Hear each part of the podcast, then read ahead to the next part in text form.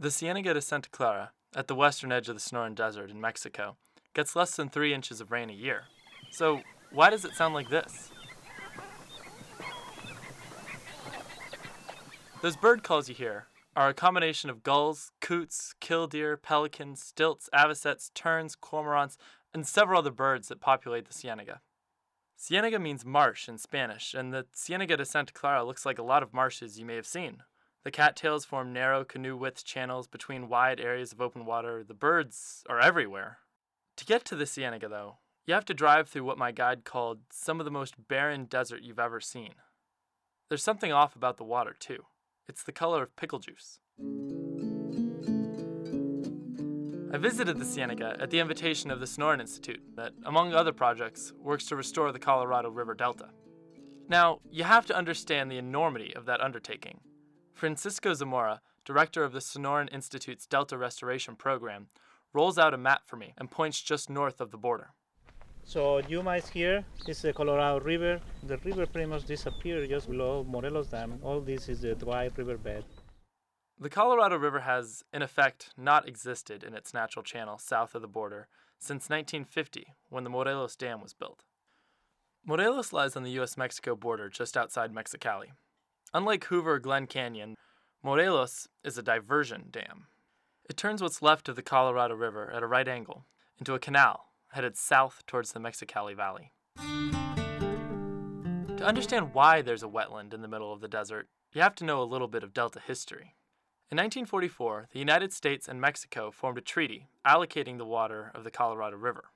The treaty mandates that the United States must deliver, quote, a guaranteed annual quantity of 1,500,000 acre feet to the border. An acre foot is the amount of water it takes to cover an acre of land in one foot of water. It's roughly the amount of water an American household uses in a year.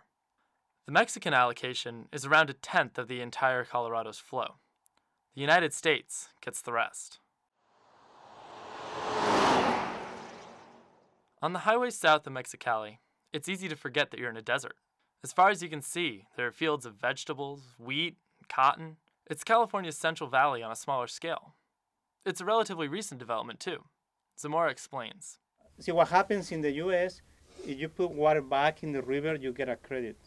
But then they were putting this water that was high in salinity and did cause many problems for many years in Mexico.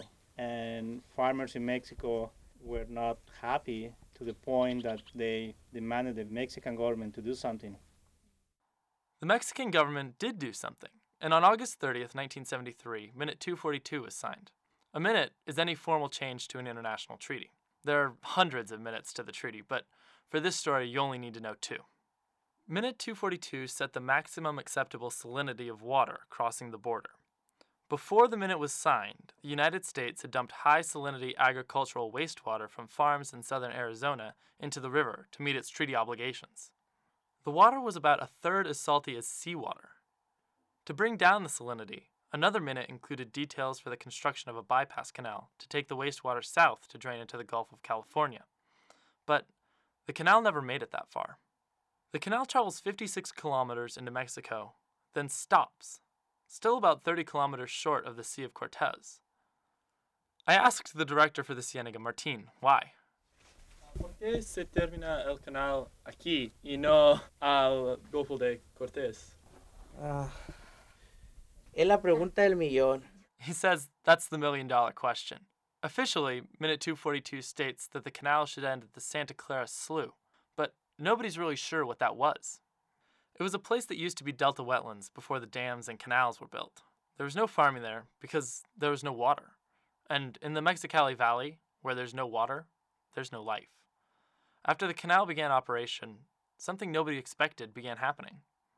Los ejidatarios, que son los dueños de esta tierra, empezaron a dar cuenta que esa pequeña lagunita empezó a crecer, a crecer, a crecer.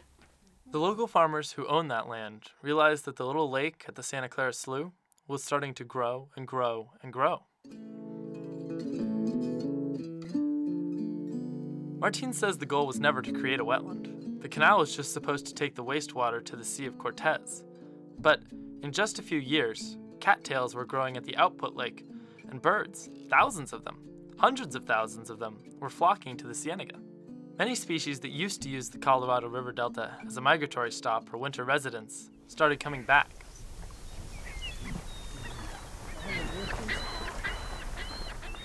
Canoeing through the Cienega is like canoeing in the Everglades. Wherever there's water, the marsh grasses wall you off from the desert outside. The birds gather on mudflats just out of the water, or whirl around in tornadoes of feathers and squawking. Mullet and largemouth bass glide through the pea green water.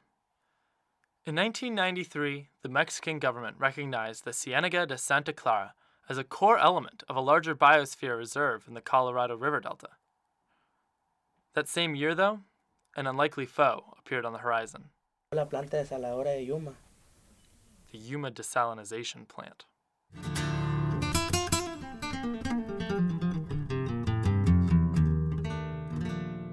In 1993, the United States Bureau of Reclamation, the same department that's responsible for the Glen Canyon Dam, among others, completed the plant.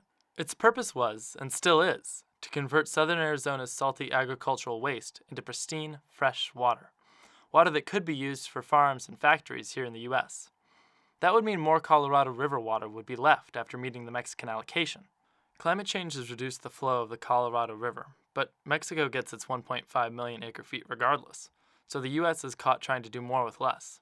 The wastewater feeding the Cienega, which, don't forget, still belongs to the U.S., could be used for agriculture if it was desalinated.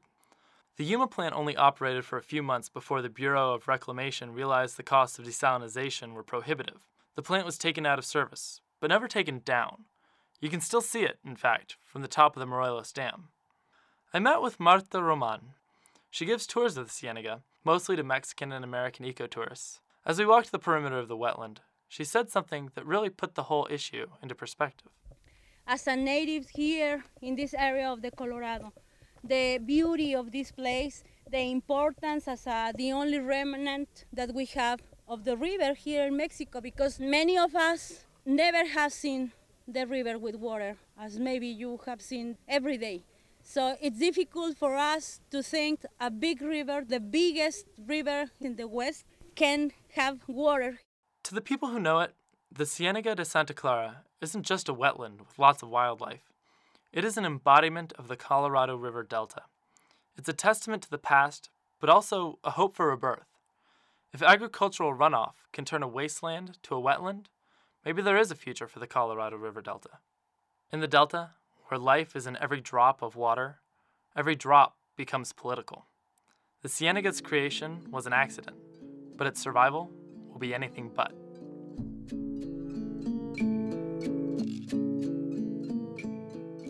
For National Public Lands Radio, I'm Colin Smith.